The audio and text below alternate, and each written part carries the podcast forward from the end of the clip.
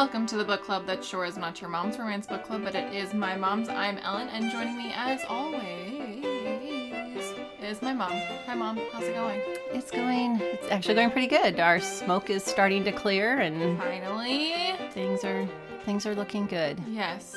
Uh, today we are chatting about Only When It's Us by Chloe Liese in today's episode. But first, mom, what have you been reading and watching with me?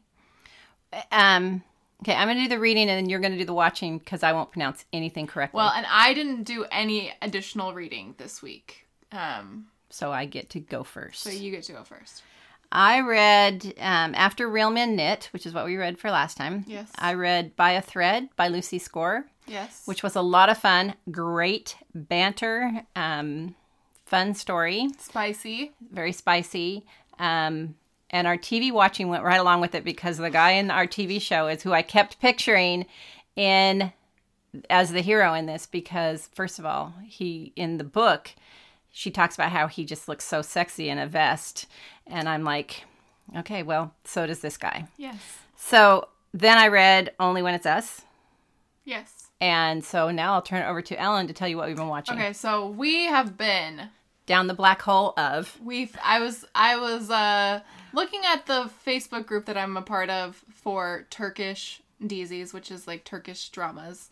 Um and and I noticed and I know some of you who are listening have also been who are some of the people who were talking about this show. Senchal Kapame.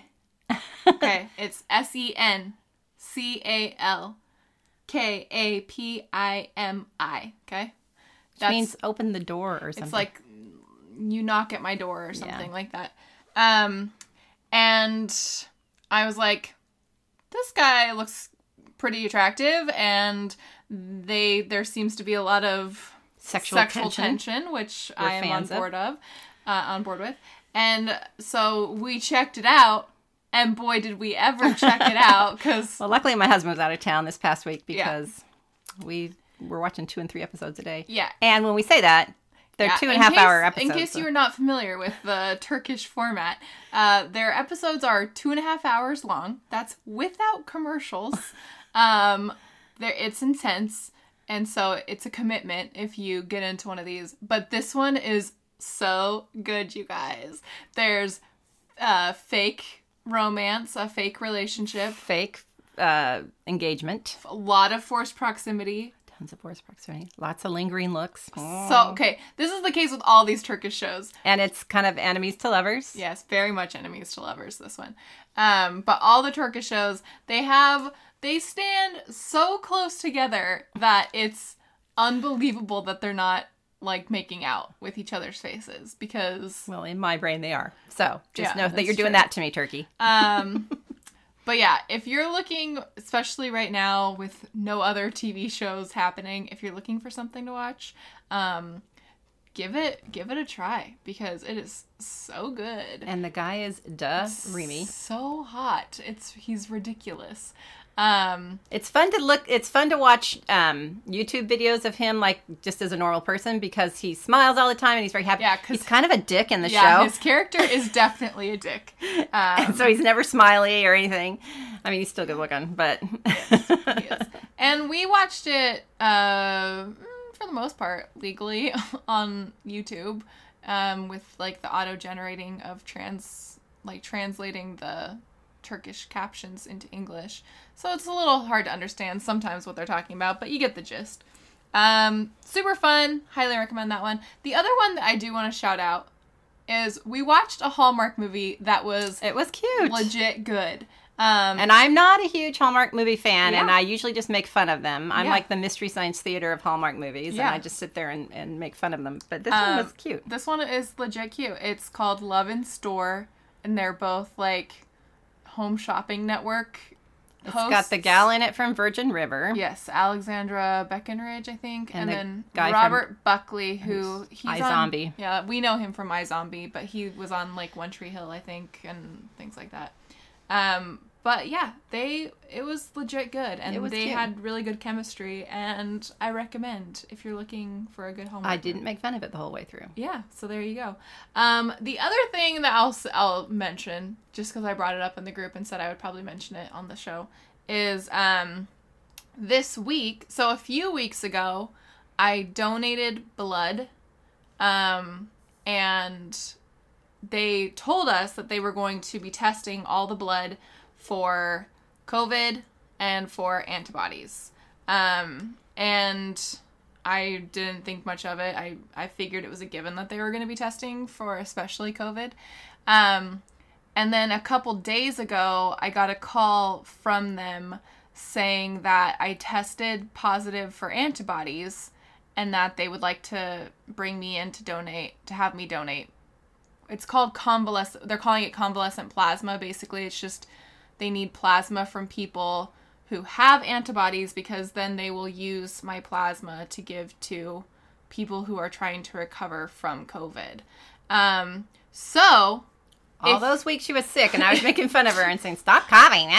yeah, if you'll remember when I was sick from the months of like February or January to March, um, it turns out it wasn't just a cold. Well, I had like three different what I thought were colds just back to back, and I was so sick of being sick, you guys. But they all felt like three distinctive things when I had them going on. And I went to Disneyland mid February and I got back and I got this really bad sore throat. And I'm pretty sure that that is when I got it Because Um, leave it to the happiest place on earth to give you COVID. to give you COVID. Um, yeah, so, uh, yeah. So that's kind of crazy. Ellen's a survivor. I'm a survivor. but it is kind of I I texted my coworkers, you know, from my job that were there and I was like, just so you guys know, uh it turns out I did have COVID. and um, you know, luckily we were starting to be more aware of it, so they kind of did quarantine me a little bit. Um and uh so that's good, but I said hopefully that's, you know, kind of a comfort and not less of a comfort. They're like, no, it's super comforting to know that like it was in our midst and we all survived. survived. Um, and yeah, I only hope that I quarantine myself enough to not pass it around too much. Well, we haven't heard of anybody else getting it, so Yeah, I mean, not anybody that I was in a lot unless of you gave it to some with rando pe- person Yeah, in some rando that place I touched the doorknob of or something in like your that. apartment complex. Yeah. Um. Anyway, so I I I don't I don't know if this co- this story brings you comfort or or scares you more, but um I had it and didn't even Realize it. realize it entirely. We we made a lot of jokes. I think we even probably made a joke on here about like, oh, I got the COVID. um, but uh, yeah, apparently, apparently, I I really I really did get the COVID. Um, so yeah, so there's that. and that's what our week has been. So now I, you know, everybody's asked like, do you know anybody that's got it? I'm like, no, I don't. and I'd be like, yeah, as a matter of fact, I do. yes, Um, and now you can do the same.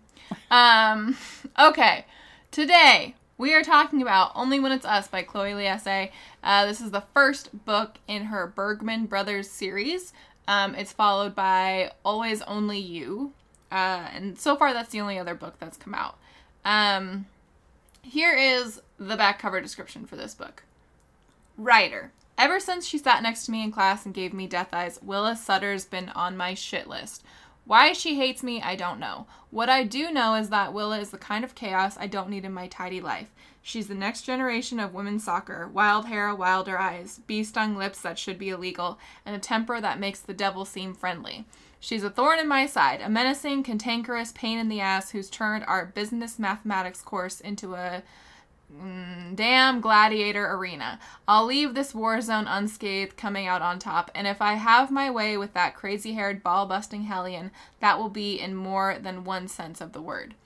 Willa, rather than give me the lecture notes I missed like every other instructor I've had, my asshole professor tells me to get them from the silent, surly, flannel wearing mountain man sitting next to me in class. Well, I tried. And what did I get from Ryder Bergman? Ignored. What a complete lumber sexual Neanderthal. mangy beard and mangier hair, frayed ball cap that hides his eyes, and a stubborn refusal to acknowledge my existence. I've battled men before, but with Ryder, it's war. I'll get those notes and crack that Sasquatch nut if it's the last thing I do. Then I'll have him at my mercy. Victory will have never tasted so sweet.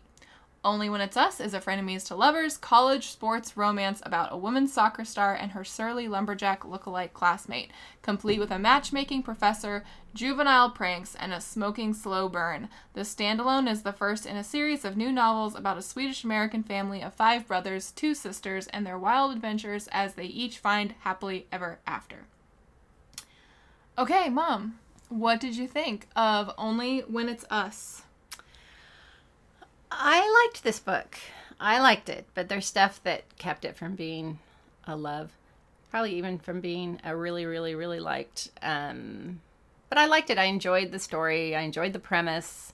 They have good banter. They have good banter, especially in the beginning. And by the way, we're going to spoil stuff right off the bat Mm-hmm. with this one, but especially when they're texting because they text a lot. Mm-hmm. And, um, but it was a fun, but there were things about the writing and some things about the just missed opportunities with this story Yeah.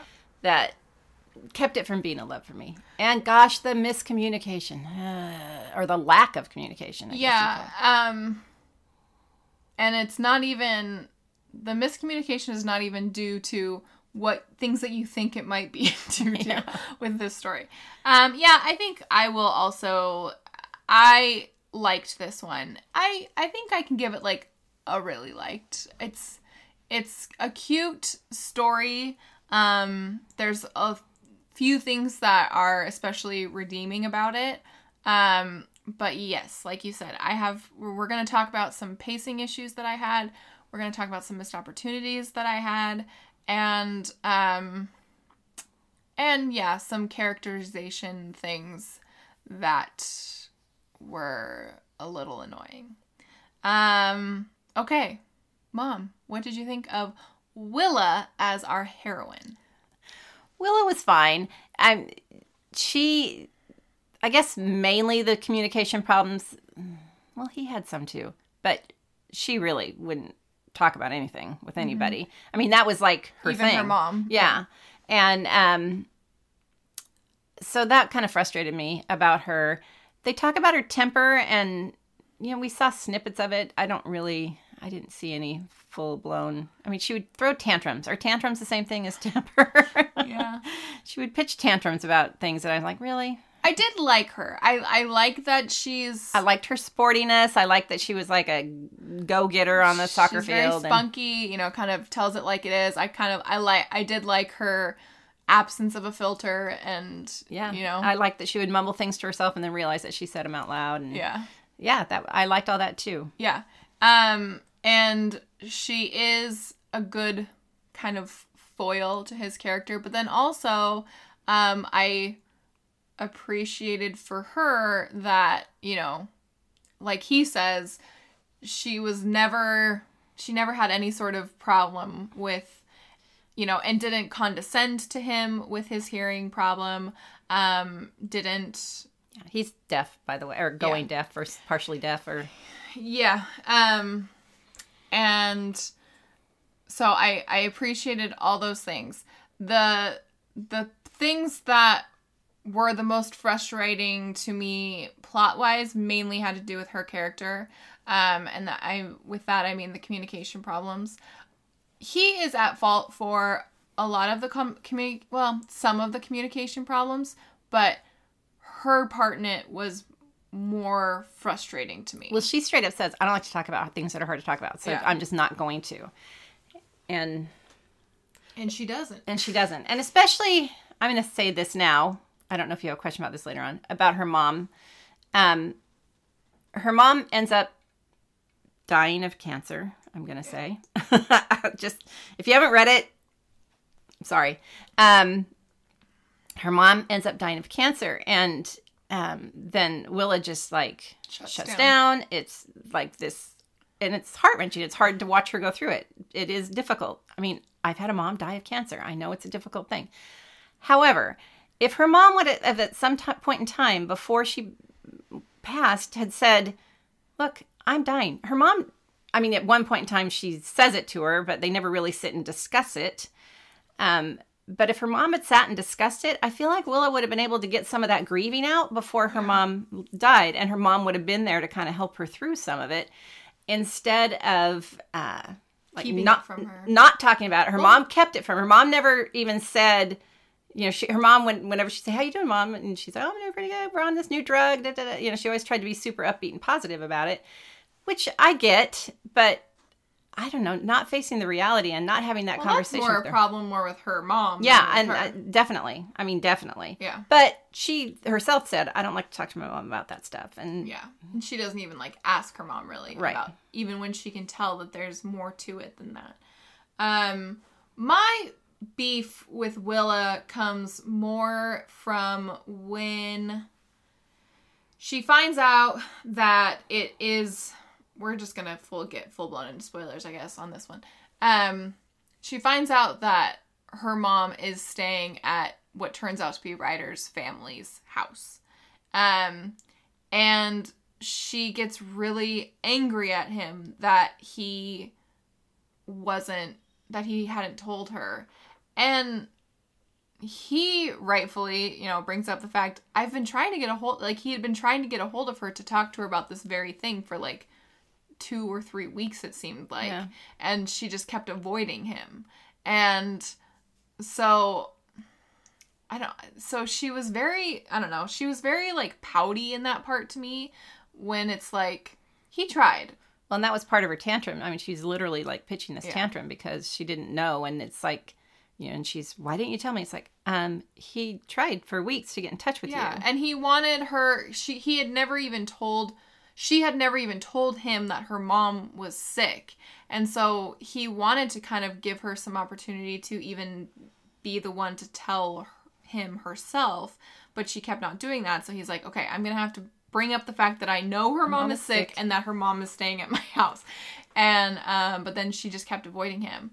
And and then she gets mad that he like didn't tell her all this stuff and he's like I tried and there's a lot of stuff you haven't told me either including stuff about your mom and I was trying to like give you the space to tell me that in your own time and so I got frustrated with her in moments like that and um she's very stubborn which in some respects I liked about her character but when it got down to these kinds of moments I I found them annoying. I found it annoying. I would agree. Okay.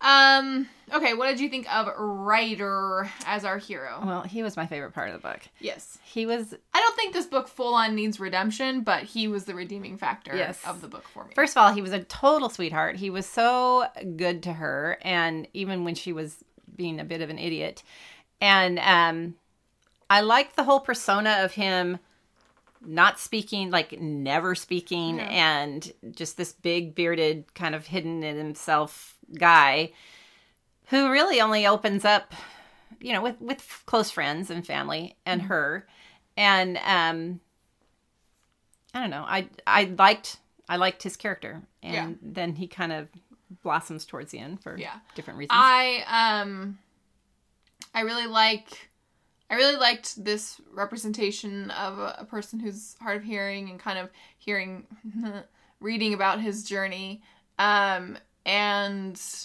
yeah kind of seeing how he works with with this problem he had bacterial meningitis that gave him Settled in his ears. Settled in his ears and um one of his ears is like completely shot to hell and then the other one he can kind of hear some stuff but it's not even the kind of stuff you would think he would hear. Um i actually had a really bad ear infection and the way that that she described his hearing reminded me a lot of how because mine went away for a little bit and it really reminded me of um how it sounded to me as well at that time. There were things though about him because he used to be a soccer player, and he um, and just to me that seems like the perfect opportunity to. I don't know why he wouldn't tell her about that. Well, I, I, I got that. he it's a sore subject, subject, for, him, him. especially since she's doing so well in soccer. Yeah, and she's basically having the life that he like wanted for himself, and so he doesn't even want to talk about it really. well, I didn't understand him not telling her about the surgery. That just seemed weird to me. Well, that was it was kind of in the midst of when she was avoiding him. She had been That's true. he wanted to tell her, you know, for a couple weeks and that's when she was avoiding talking to him about even when he wanted to tell her about the surgery and that his mom that her mom was staying at his house and he was she was avoiding him. Okay, I'll forgive him. Um, he's he's very sweet. He's and especially sweet. towards the end, he's like super patient with her, uh, where I don't think most guys would be. I don't know. Or that she deserved it a lot of times. Um, but yeah, I just really I really liked him as a character a lot. I do have one. I one have do have one beef. He it's mentioned several times that he smells woodsy and like evergreen. Which evergreen makes me think of a pines. taxi cab. And I'm he lives in freaking LA. Yeah. Um and I realized that like his true heart and soul is with pines and evergreens, but he lives in LA. I just assumed he used some kind of soap or cologne Okay, or then that should have been spelled out for us Yes, because I agree. It kept leading us to believe that like he this was just his natural musk because he's out among the trees so much that I'm like no. No. I've lived in LA. I know where UCLA is. There ain't no evergreens and pines around there. Um and that was that was my quibble. And so yeah, so then it got me thinking that he smelled like, you know, a pine tree air freshener. And, Yeah. like- and that wasn't hot. That's not a turn on. So, um, yeah, I think um, I haven't been reading a lot this week because I'm actually trying my hand at writing um, a story that came to me.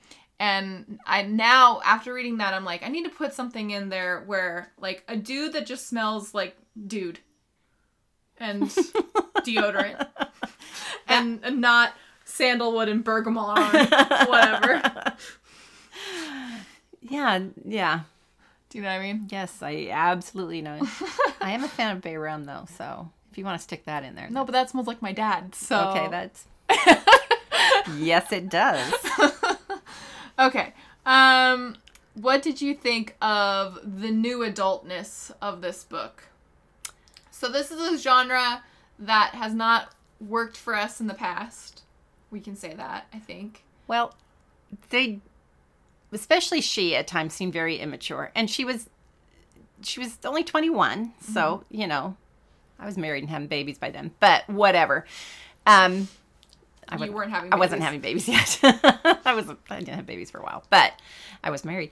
Um the uh so if that's what you mean by new adultness, Yeah. I so yes, there are moments of immaturity in this book that I that kind of rubbed me the wrong way, but for the most part like I was okay with this yeah, one. that wasn't my big huge Yeah. Um, I just wanted to ask because it comes up in the listener comments. Um, yeah, some of their like flirting tactics and the fact that like she could not get off this frenemies thing. Oh, if I heard the word frenemies one more time, I was going to throw the book yeah. across the room. If she, be, that to me was very immature, like any rational full-grown adult would realize like no this is called sexual tension but her she's like oh we don't like each other and it's like We're just frenemies. It's like, uh, then It's you're an idiot. very like pulling pigtails you know and it's like oh, come on come on now Well, and at one point, like far into the story, like far into the story, she says, "Let's just be f buddies," you know. Let's. And I was like, "That's the most insulting thing she said to him ever," because after all they'd been through, yeah and And- they're having like genuine emotional like connections at that point yeah, and she just wants to be f buddies. If I was Yeah. him, I would have said, "You know what? I'm out." yeah But he didn't because he's a nice person. Yeah. Um okay i know that you want to talk about the pacing of this book so let's do that Okay. pacing and flow i guess I had a huge problem with the fact I felt like the conflict and the um Well, the conflict is very much her her mom dies. Yeah. And then she's not talking to him, and then they reconcile. Right. And Well, and that happens at like 65% of the book. Mm-hmm. And then there's like this whole section tagged on the end of it that didn't seem to me to it made it it made the end of the book seem extremely yeah, okay. throwaway. Yeah. It, and so there's many chapters of them going to this cabin and just having sex and having sex and having sex. And it's like, okay, so you just added this on so you could put all these sex scenes in and it mm-hmm. didn't fit into the story. I don't know. They should have had sex sooner. They should have had well, and I don't usually say that. Yeah. I did appreciate him saying, you know, I'm not going to do anything with you until you're all into this because I'm all in. Yeah. And and you know, so until you're ready to say you're all in, then Yeah. And I appreciated that because I don't like these books where Really, what it should have been is they have a moment where before her mom dies, where they have sex and they act and they are down the road of getting together, and then her mom dies and she pulls away big time, right.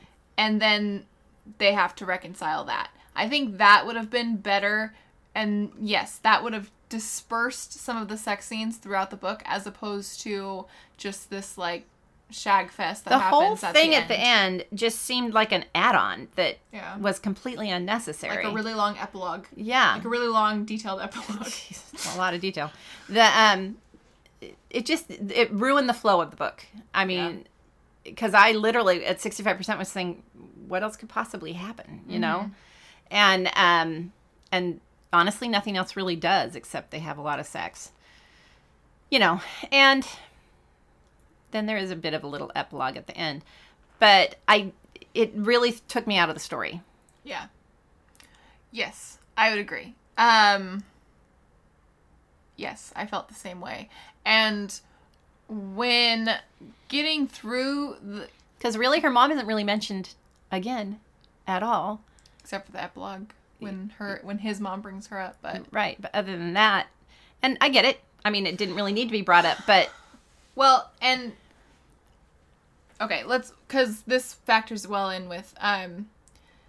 For me, my my biggest complaint about the book is that there are key emotional moments that are missed out on, and I think that's due to the pacing of the book, um, and and so you you miss some opportunities in there.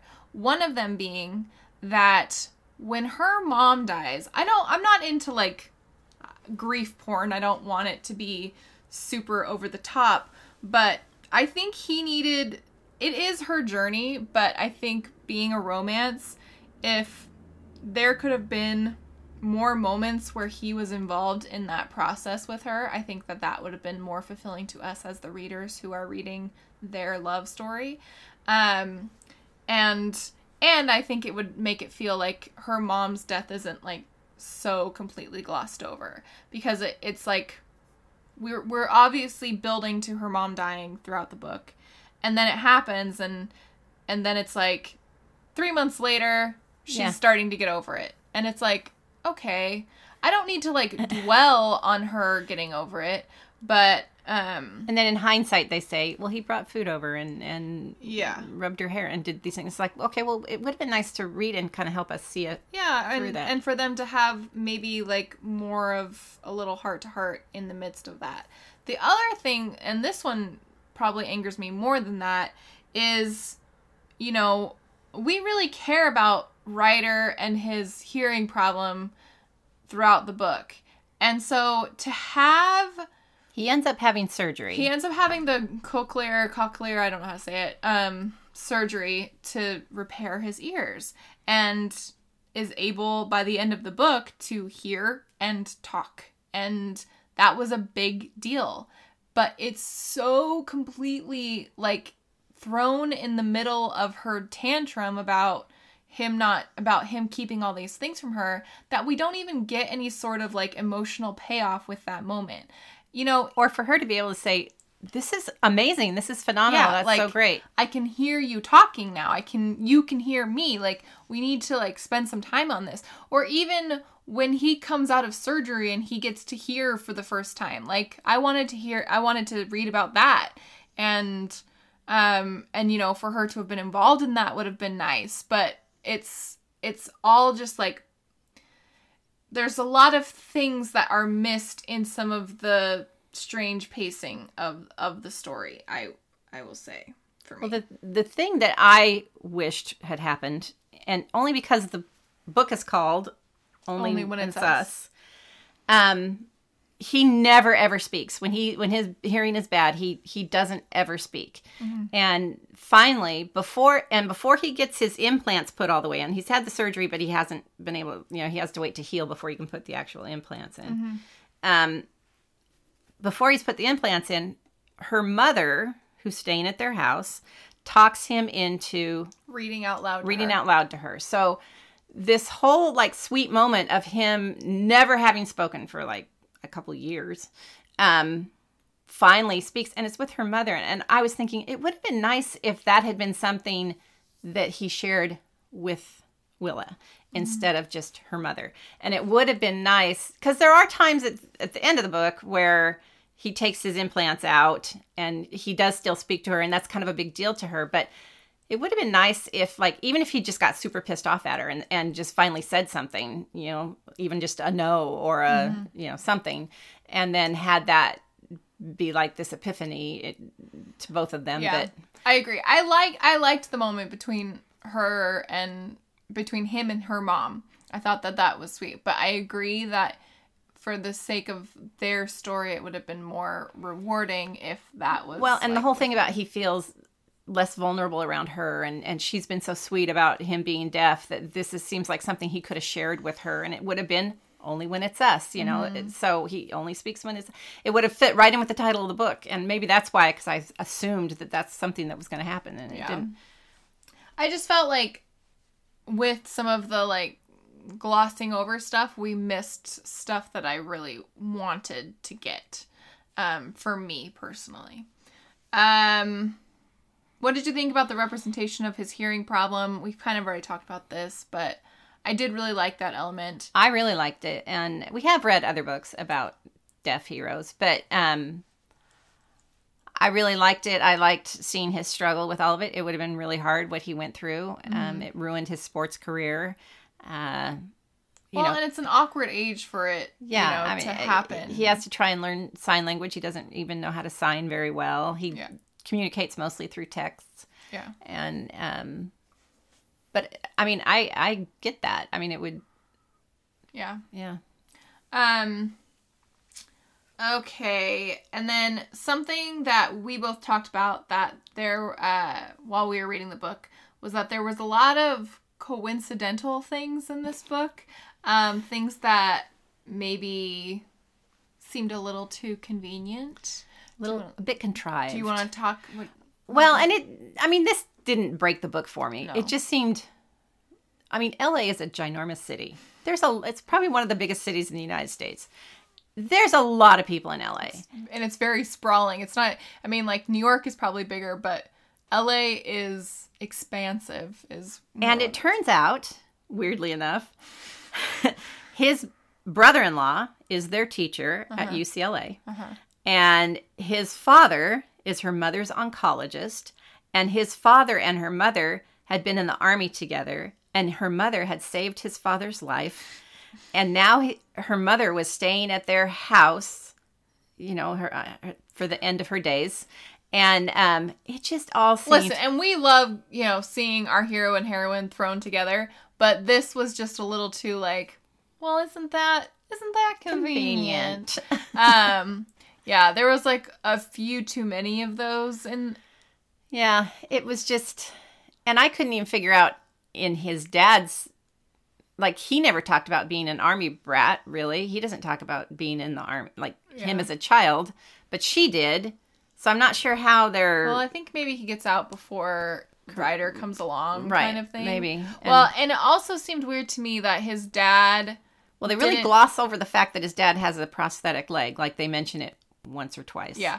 And and also that it it seemed weird to me that the dad didn't put together that Yes. um Willa and him Knew knew each each other. Like, Well, he had to have known. Maybe he just never brought it up. I kept thinking maybe it's a HIPAA thing. he can't Yeah. tell her, but um, because they would watch her games on TV, and and the family was all aware that he was Yeah. seeing her. His brothers kept teasing him about it, and yeah, I know. That's why I was like, hmm. Yeah, I don't know. Strange to me.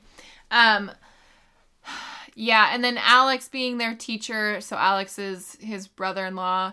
Um, my biggest problem with that was I'm like, what is this effing class? Like, where the teacher can say, go do a team building exercise together so that you guys are closer together. I'm like, what the hell? Like, if a teacher said that, I'd be like, no.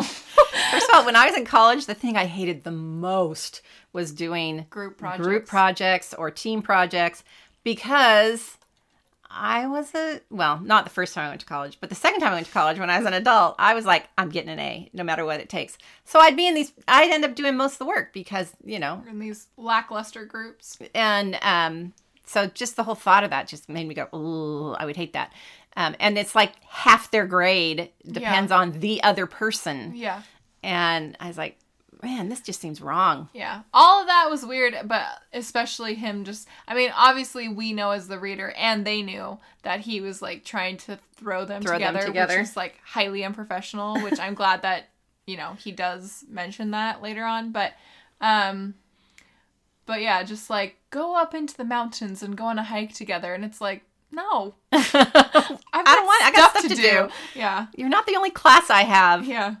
Um anyway, so yeah, so there was maybe just one too many like, well, isn't that funny?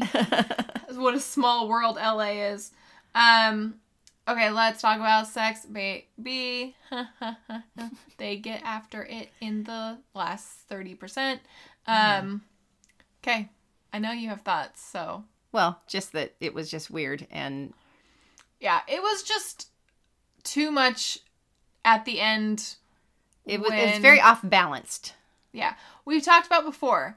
A sex scene needs to have emotional payoff. And the emotional payoff happens and then they have sex. And so the sex then just kind of felt okay, so now this is happening. It literally felt like it was tacked onto the end because like- she wanted to write sex scene. One sex scene would have been fine, but there was like a lot of it. And um uh I felt like the word lumberjack and log jammer was used one too many times in this book. The other thing that I was like, uh, okay, I get it, was there were so many hard little objects that were used to describe her nipples throughout this book. Where I'm like, because it's like tiny diamonds, uh, drill bits, uh, Cherries. diamonds uh, yeah i already said diamonds but there's like all sorts of things where i'm like okay we get it her nipples are hard and apparently he was very muscular. yes There's a lot of description of that, which to me seemed counterintuitive to a soccer player's body. Like, yeah I mean, because she was describing him as like he was jacked, like he was like super. And maybe it was after he stopped playing soccer that he got super. yeah no i agree with that because she kept talking he's like I he's mean, got I that get- big physical physique of a soccer player and i'm like i don't know that i would like describe the average soccer player physique I get like, that they're in good shape and Yeah. that they're super muscular. I get that, but it's a different kind of muscular Yeah, than I've been lifting weights than- for yeah. weeks. Um we've been ragging on the book We have been. and I don't think it deserves it to that extent. Um, it's kind of similar to last time though, where it's like I liked this book. I just feel like there were missed opportunities, and that makes me more sad than you know Yes. anything. Uh, so let's talk about something we did like. What was your swooniest moment? I thought about this. Okay. and I my swooniest moment was after she lost her last game and he came over with Reese's peanut butter cups and whiskey. Yeah. I'm not a drinker, but it still was a sweet. Yeah. I could get into those ris- those peanut butter cups. Yeah, those peanut butter cups. Yeah. Mom likes peanut butter and chocolate. I as do. A, That's as my a combo. that's my that's my go-to. Yeah. Um, I that is one that I had. I figured yours was gonna be something along those lines. I'm putting um when he like first hears her voice in his ear and um sweet. and it's just like oh and it's kind of one of the only clear sounds that he's been able to hear. It's like at a certain decibel that she yeah, can- like certain frequency or you know um, he can actually hear he can pretty actually well. hear. And so I just thought that that was sweet, and you know that that she is one of those one of the few things that he can hear is sweet. I um there's actually a lot of swoony moments in this because he's are. a swoony guy Yeah, and he was really sweet. I Yes. like when he like he couldn't hear it, but he saw the guy talking to her at the cafeteria place and and he could tell he was calling her a bitch. Yeah. he's just like gets up in there. he's like yeah. not standing for it. Um, he had been without hearing for two years, right? I, it had been at least a couple years. I I don't know how much I buy into the being able to read lips that quickly. I I could never read lips. I, Yeah. I think even if I went deaf, I don't know if I could do it. It seems Yeah. like it would be very hard. Well, it seems like something that like even deaf people can't do. Like you have to like work at it pretty hard. Um, Well, and he said, um, you know, he needed people to speak slowly, and I have a feeling there were just certain words. But he was getting like to where he could read almost everything she said. yeah, I don't And, know. Yeah. Um, no, but I they're this is they're very cute and they they have good banter. They have a lot of cute moments together. Um, just plot wise, there were some hangups for for us. I think. and and you know, it was a story I liked. I just felt like that weird part was tacked on at the end. That, Yeah. that was kind of off-putting. Yeah. Um, okay, we are going to hear from some of you what you think of the book, but we are going to take a little break to take care of some business, so stay with us.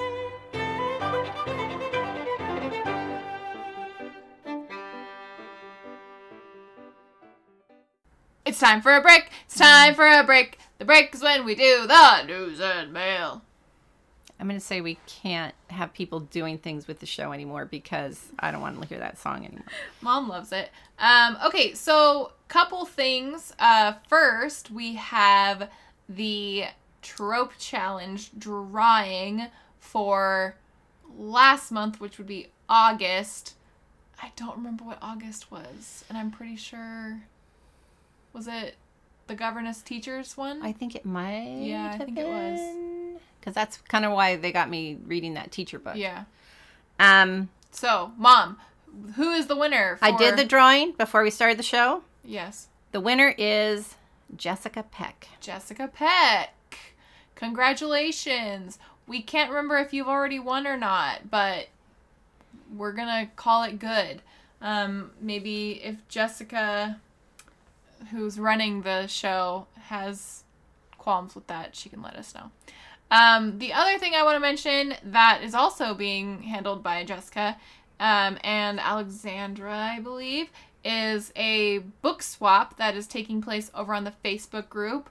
Um, where we're, you know, you're gonna get paired up with a person and exchange books, and we think that's cute. And Super cute. um, so if you want to participate in that, head over to the Facebook group and sign up for that. Um, yeah, I think that's it for our business items. So uh, we'll see you next time for our break. Bye.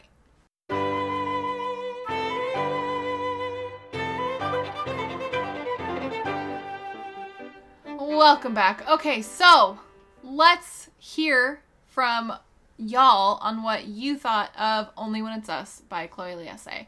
First, we have an audio clip from Audio. Shannon. So let's hear what Shannon said.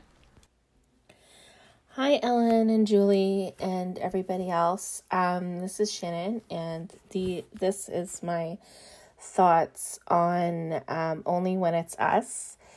Um, so I actually quite liked this book um, from the start. I love a good, um, you know, enemies to lovers type story. I love a gruffy um, hero who's sort of rough around the edges and doesn't take any guff. I love a spunky heroine who will speak her mind no matter what and stand up for herself. I love all of that.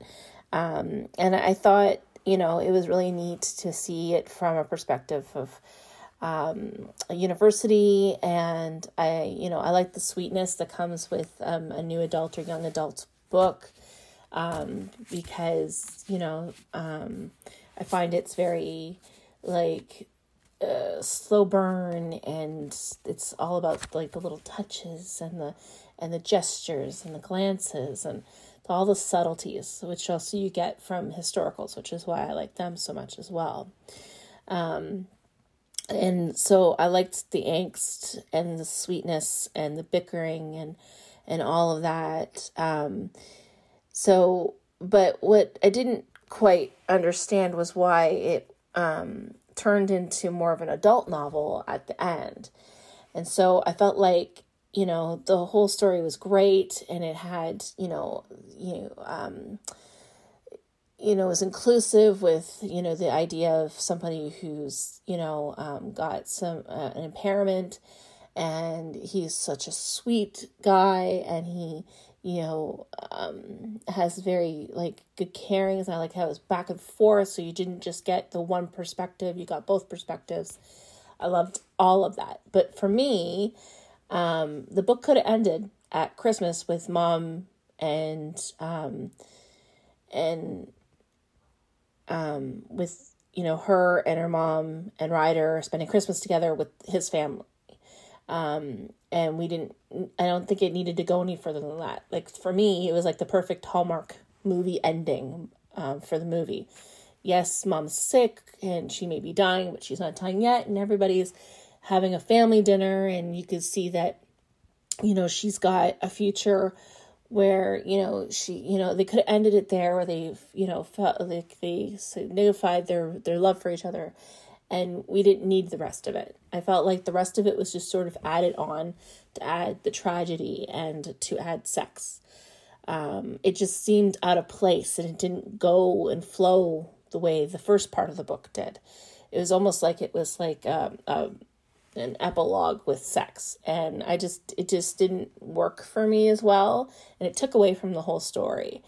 Um, I didn't need to see that extra part of their relationship. I I thought that when they got to that part, you know, her her need to continue to question whether or not she could trust him and have a relationship with people and and still have her career was just very frustrating for me. I felt like she could have, you know, come to that conclusion before then. Um, and it really would have ended off nicely because you wouldn't have had to see the, the the sorrow of her mother um, and and all of that, you could have just ended it in a nice way where it's sort of like, okay, now she has someone to help her be with her um, when in, when mom's time comes. We didn't need to see that other part. That's just sort of how I felt.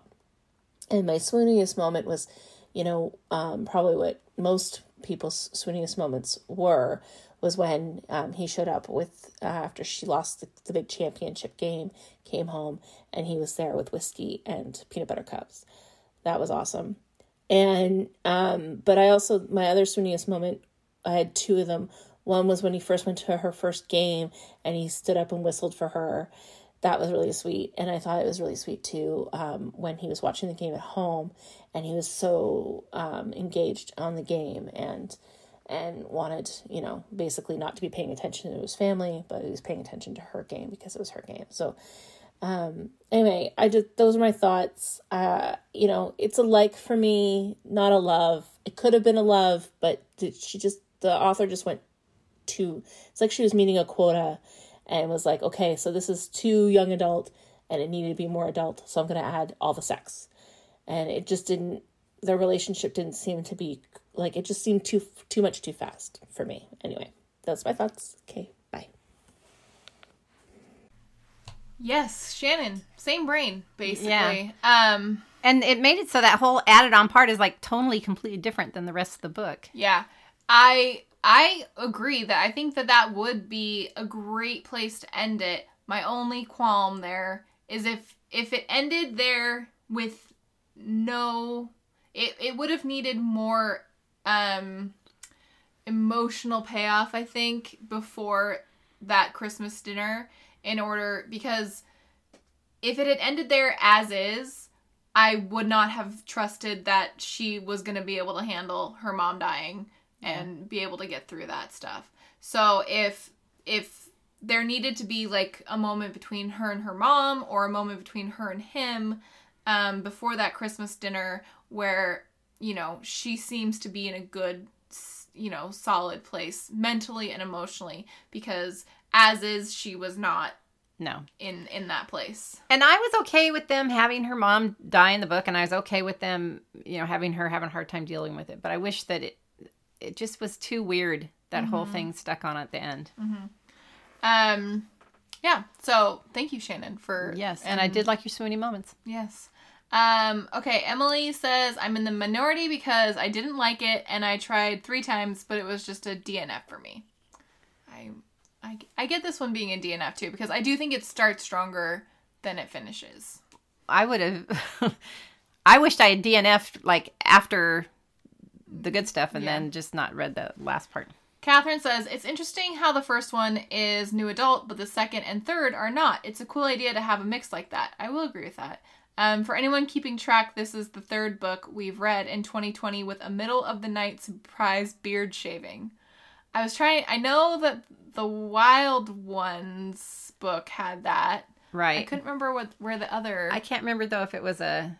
There was another beard shaving now that can't remember who it was though. Um, you'll have to tell us, Catherine. Uh, she says, third people, is this a new trope? I liked this book all right. I liked book two better though. Some of the beats were predictable. I knew right away who the doctor was. Yeah. But not ending the book at Christmas was a fresh take. Um, I might have to skip book three though because Aiden is the worst. Okay. Wait. Wait a minute. Aiden. Aiden is isn't he married to the sister? No. Yes. Aiden's married. Alex. Alex. is the older brother. I do not argue with me on this because I am absolutely right. Alex is the older brother, and Ren is one of the brothers. Okay, she says his apology felt shallow and like he didn't understand the depth of what he did wrong. If Aiden just stuck them together for the project, that would be one thing, but everything else seemed unnecessary, inappropriate, and at times basically violated FERPA and verged on violating ADA. I would agree with all of that. I would agree with all that. If he just put them together to study together or to share the notes, I don't know why it had to be this whole take her on a hike. Yeah. That's a little weird. Yeah. Um Jennifer says, I enjoy this book but didn't love it. I read it last month and remember liking the premise and being pleasantly surprised that Willa didn't overreact or take too personally to some of the secrets Ryder kept regarding his hearing. I do believe that the book devolved into a bit of cheese towards the end, and I found the second to last chapter with the sp- spider completely useless except to add a sex scene with a bit of kink in into the book, and that was pointless to me. I also found the insistence on a frenemy status when it was obvious they were friends annoying. I was beginning to wonder if Willa actually knew the definition. I'll definitely read the next in the series because he's a hockey player. Who um who was that again? Jennifer. Okay, Jennifer. Same. I said to Ellen this morning, I said, there was just so many weird stuff at the end. I said, that whole spider scene, I don't even know what that was doing in there. That made no sense to me. Yeah. Um and general consensus that book 2 is is good. So, I am intrigued by all y'all with the book 2 recommendation. Um Elizabeth says this was a like but not a love for me. Also seems to be a lot of the general consensus. Uh, she says, I enjoyed the college setting, call me crazy, but I've always had a thing for new adult. And I liked the representation of being hearing impaired. But I couldn't fall totally in love with this because of the more depressing aspects of the heroine's story. I just lost a parent to cancer this year, and I was not ready to read something like this yet. Actually, this seems to be a trend in romance for 2020. I've had a hard time escaping parental sickness and death in the books I've picked up. I'm really sorry to hear that, Elizabeth. That That we had you read a book that yeah, um, well, and yeah, this year has been hard enough, so I can imagine that that's not great. when I know when my mom passed away, um, I went through the same thing, but I wasn't a big reader at the time. I wasn't certainly not reading romance at the time. Well, I think when you haven't, like, when you don't have somebody that's just passed away from cancer, you don't realize how much cancer gets used for everything. everything. And so I would go to movies, and there were certain movies to this day that I I don't like them because Family Stone was one that we had a hard time Family with. Stone and Must Love Dogs. Yeah. Um, and I think Must Love Dogs was mainly because the dad was starting to date again, and that was a weird thing I was going through at the time. Yeah. Um, but um, Family Stone was a real hard one for me, and too soon after my mom had died. Yeah. But It's our um, first Christmas without her, and it's this whole movie about Christmas, mom, mom, dying, dying, cancer yeah. Christmas. So we're just that like, was ridiculous. Ugh. So yeah, um, trust me on this; it gets easier, but it is not a pleasant thing to have to read about over and over again. So Yeah. I get it. Yeah. Um, and I do think that uh, because of Elizabeth's comment that somebody started a kind of like content warning um, thread for upcoming books that we have. So if you're curious about that, um, I'll push it. I'll try and put it in the announcements if I can, um, so that that is accessible to people who want to find that. Um, Cassie says, I started off really liking this book. The banter between Willa and Ryder was good, and I felt the chemistry between them, but the story also felt too long at times, and the constant will they, won't they got tiresome by the end of the story. I did appreciate the representation of a hero who has hard of, who is hard of hearing. Agree. Uh, Milena says, I also liked but didn't love Willa and Ryder's story. I kept picking it up and reading a bit, but just didn't connect with the characters. I wasn't a big fan of the pranks they played. I understand it was to introduce slash continue their frenemy status, but they were a little too much at times. It added some length to the first half of the book that made it feel a bit longer than necessary. Once I got started, the second half of the book, though, I began to like the story and characters more. It began to feel a bit more focused, and I began to like both Willa and Ryder more. I thought the author did a nice job with Willa's growth. Uh, the second book was amazing, and I loved it a lot more than this one. Um, yeah, mom kept like checking on because I I put this one off a long time, you guys. Um, and mom kept like asking me what percentage I was, and she's like, "You're only there," and I'm like, "This book is a little." It's a little, you know, like Draggy. it's a little draggy. Um, so I, I get that. And I agree with the pranks, especially like the whoopee cushion. I was like, this is, Yeah. you know, these are college kids, which I get, but it just seemed extremely immature. yeah. Um, anyway, Yeah. Um, Natalie says, I enjoyed this one. New adult as a genre usually annoys me, but that didn't happen too much here. So, yay. I love the background of Willow wanting to be a soccer player. I played as a kid slash teenager, and Mia Hamm was definitely someone I looked up to. I like how Willa was committed to her dream, even while knowing that female soccer players are way underpaid slash undervalued. I also appreciated that being with Ryder didn't just solve all of her problems, that her grief took time and didn't go away all at once. I will say, I also, I uh, for as much as I think it gets glossed over, I did like, you know, Rooney kind of sitting her down and saying like, "I love you and I I recognize your grief, but you need to talk to someone." Yeah. Like y- you're getting unhealthy. And so I appreciated like that kind of moment. Um, Natalie continues. There were a few inconsistencies that bugged me, like when Willa said her mom taught her all about anatomy and that she was very familiar with all the body parts, but says chucha or tulip instead of vagina in her inner monologues. Uh, and I think most people would wise up uh, the their their family con- connection early on, but overall, yes, uh, I liked this book a lot. Also, as a poor sleeper, I dip- deeply wish one melatonin would knock me out when I get insomnia. Same. girlfriend, same. Yeah. um, yeah, melatonin doesn't do a whole lot for me anymore. But um yes, I agree with that. Uh Cynthia says, I was really looking forward to this book, but it took me a month to finish it. There were times when I skipped entire paragraphs and pages. I was annoyed because it had the potential to be good, but it kept getting more irritating. I liked Ryder, but Willa was downright annoying. Even her tendency to speak her thoughts out loud annoyed me, and I couldn't tell if she was speaking entire paragraphs out loud or just a few words. I will say I agree with that. I'm like, what parts of because you know She'd say, "Oh, I didn't know I'd said that out loud." And it's like, okay, well, how much of this Yeah. last three paragraphs did you not say, Yeah. did you say out loud? Um, Cynthia continues, it pains me to say that the book finally got better after her mom dies because that was sad, but it was still a disappointing read for me. Um, yeah, I agree. I don't think I feel as strongly as that, but I agree Well, with a I- lot of your points. Would disagree with the that last part being the best part of the book. Yeah. Um, Lori says, I'm sorry this one didn't land for several folks. I read this book uh, back in May when it first came out, and I was I have not been shy since then about my feelings. I'm not normally a new adult fan, so maybe this was a case of the right book at the right time, but I absolutely loved this book when I read it. I found their chemistry, the chemistry between Ryder and Willa to be lots of fun, and their banter was truly epic. Their attraction was obvious pretty early on, but because of their determination to stay frenemies for much of the book, it was a pretty slow burn. Both main characters have some not insignificant challenges, but they aren't completely defined by them. They're each a bit broken and they're both exceptional wall builders. I think one of the things I liked best about this whole book was that Ryder was so intentional in his efforts to dismantle his own walls and he was exceedingly patient until Willa was able to do the same. I found his decision to be vulnerable with Willa pretty darn swoony.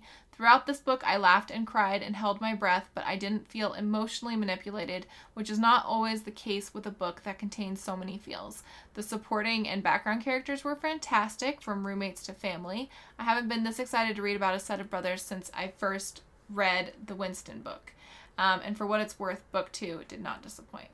Um, and yeah, so Lori was a huge advocate for the book, and I am not I'm not mad I read this. No, one. I, I hope that me neither. I yeah, I you know how we get. We get a little bit more raggy, pessimistic. Well, it's easier to talk about the things that bug us than the things that we like. Um, but yeah, I agree with a lot. I agree with a lot of what you're saying. Like, I did like the slow burn nature. I w- sometimes it felt like I said a little draggy. Um, I but yeah, I liked a lot of uh both of their journeys, and I agree that she gives both of them a lot to overcome and i think she does that well i think she does a good job of having them kind of go on their independent journeys um, and that they do have a lot of good banter and swoon and all that um, i just i think some of the like and I said- really, really liked the way that uh, Willa was with him about being deaf. It's just was never. It was just like a non-issue all the Yeah. time. It was, and I liked the way that that was written. Agreed. Um, Amy, who made the most adorable pillow. Oh my for gosh. Us for the podcast, you guys. Not It's even kidding. So cute. Go look at um our Instagram and then go follow her and check out all of her other cute bookie uh, crochet projects that she does. But um, Amy says, as a woman of a certain age, I don't usually read new adult books. NA books make me long for the days when I was young, skinny, and filled with the hope that comes with having your whole life ahead of you. Laughing emoji. However, I loved this book. I see many people saying they liked the next one in the series even more, so I'm really looking forward to reading it since I enjoyed this one so much. Uh, she says, a couple of secondary thoughts. I watched the music videos on YouTube for the songs at the beginning of each chapter. The video for Sunscreen by Ira Wolf totally had me bawling. Um, yeah, it did make me want to, like, I'm assuming somebody has made, like, a Spotify playlist of it, so I kind of did want to go. I know a lot of the songs, or at least a lot of the artists, so. Um, I would read them and then think Ellen probably knows what this is. yeah, I, I knew that you were going to have very little context for any of them. Um, Amy continues, I didn't know if this what bothers anyone else, but I hate it when a couple decides they don't need to use a condom simply because the girl is on the pill. This happens in this book and in a lot of books I read. Uh, condoms do more than prevent pregnancy. Both Willa and Ryder have had previous sexual partners, and I think some discussion is in order that goes beyond just prevention of pregnancy. I thought the same thing, Amy. you know, I always think that. Yeah. Um, and I agree. Like, it needs to be more than just pregnancy. Well, and a lot of times it's like, uh, I'm on the pill and I know I'm clean. It's like, do you though? Do you know you're clean? It's like, show me, show me the Yeah. receipts. I was, and I want to see a doctor's sign note. Yeah. Um, totally agree on that. Uh, Raquel says, I really loved this book and enjoyed it from start to finish. Here are some of my highlights. One, what I loved the most is that this book is actually about communication and has a lot of character development. Two, I really liked Ryder, the hero being hearing impaired, and his this being an inclusive story, so mine might be an unpopular controversial opinion, spoiler alert, I thought it would have been nice for Ryder to remain deaf. I am not a physician, but undergoing surgery and recovering your hearing and speech in a matter of days seems a tad unrealistic to me. I, for once, would have liked to know how they would have managed the relationship in the long term if Ryder was unable to hear. Not that I didn't enjoy their HEA. I think this is why I appreciated the sexy mirror scene almost at the end that some may have considered unnecessary. It shows how people make things work. P.S. Overall, Ryder is an amazing hero and very, very swoony. My opinion may be influenced by the fact that I kept picturing him as Charlie Hunnam. Yeah, that would do it. Um, Raquel, I agree actually with that. I because it the the surgery kind of comes out of nowhere. So I was kind of looking forward, you know, they kind of show him trying to learn sign language so that he can kind of t- communicate with her better. Um and so I just thought that that was how this book was going to go was they were going to find ways to make it work. It was one of the reasons I wanted him to talk to her, you know, to at least try talking with her. Yeah. And um you know, having that be something that they share. You know, maybe he doesn't ever talk to anybody else, but at least with her, he's comfortable trying out. He's, Yeah. even though he knows his speech doesn't sound So- perfect. I I kind of agree with your controversial opinion. I um and mainly because I just thought that that was how it was going to go. Um, so honestly, when the surgery gets mentioned, it kind of like came out of nowhere for me. Um, Raquel continues. Uh, three. On another note, I'm deeply sorry for those who may have been triggered by Willa's mom subplot, having lost a close aunt to cancer 11 years ago. I understand where you're coming from. I thought this was beautifully written, and I loved Joy as a character and her interactions with Ryder. Um, I also really liked her mom as a character. She was kind of spunky and fun. Uh, number four. Although listening to music while reading is not my thing, I gave it a try and enjoyed the added value that the author's suggested playlist brought to the story. Uh, and then five. Some no yomos pointed out how last week's book, Real Men suffered, Real Men Knit suffered from first book itis. I dare to say, Only When It's Us is a great example of how to set up a series without going through the first book itis. I liked all the secondary characters, and I am very much been interested in book two of the Bergman brothers. Um, I must admit, I was a bit surprised by the mixed reviews this book has received here so far, but I just want to point out how much I enjoy these discussions, so rich and deep in analysis, plus the different points of view uh, everyone brings to the virtual table. I've never been an in-person book club, but no yomos, you are pretty much awesome. You are pretty awesome and hard to beat. Agreed, Raquel. um, no, yeah, thank you for that, because uh, especially these past two books, we've had kind of interesting conversation. Very, very mixed. Um, and I will agree this this is a good non first book itis because I never got that from this No. book at all. I agree. And um you know, the second book is about Ren and we meet Ren and there's some kind of like hints at stuff that is going on with him, but it's never so much that it's like, okay, we get it. Like Ren He's is gonna have a book. yeah, we it's get it. enough to give you like a taste, but um not so much that you know, she doesn't spend a lot of time dwelling Or on- setting up the other book. Yes. So I I agree that she did that really well.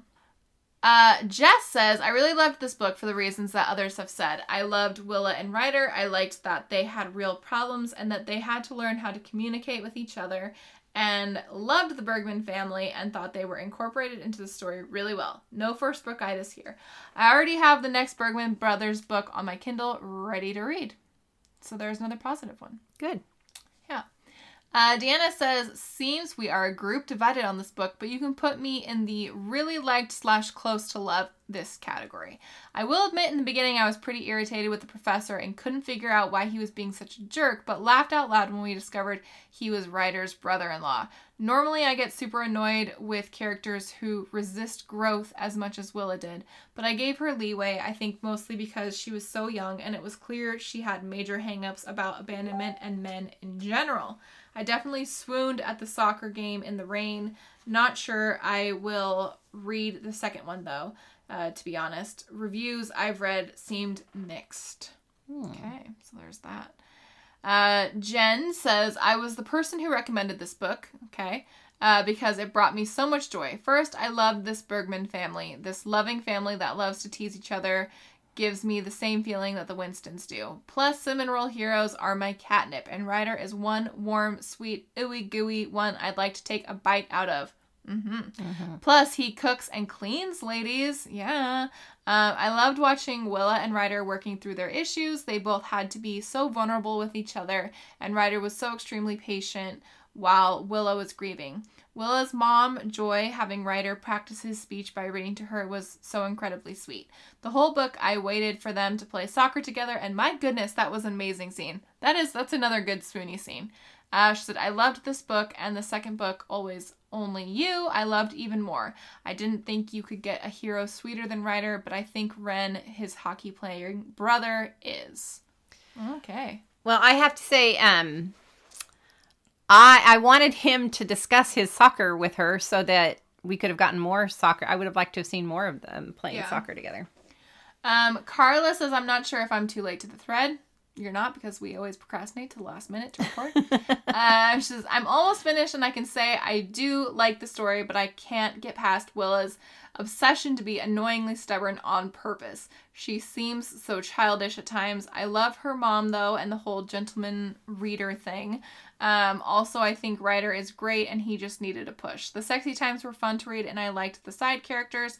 I would say 3 out of 5 3.5 out of 5 stars, but I can't even say why. I'm not sure what's missing and I hope I can put my finger on it after I hear the episode. Well, maybe maybe you've got some of the same. Or maybe you just think we're nut- Yeah. nuts. Uh, and then finally, Ayeda says, I thought I was over YA, but apparently not. It turns out I really, really enjoyed this one. Sure, they showed immaturity and stubbornness no more than the grown up teacher. True. True. Uh, but I think it fit their backgrounds. In the end, I was just happy sighing and ready to start Ren's book, which I did. So there you go. Um, and on a little happy one there. Um, yeah, I like I, have said, I don't want it to. It might seem like I had major beef with this book, but I really didn't. Um, I, I especially maybe in comparison to a book that we recently just read last week. Um, I I did enjoy This one a lot better. reading this one. And it was written a lot better. Yeah. And um I I found them to be very sweet. I I really liked Ryder. He is And there were moments that. I laughed out loud. There were moments that I, you know, swooned. and I will agree with all the side character comments. Um I I liked both of their roommate, you know, sets. The one side character thing that was, I don't know if it was inconsistent or, or just wasn't mentioned.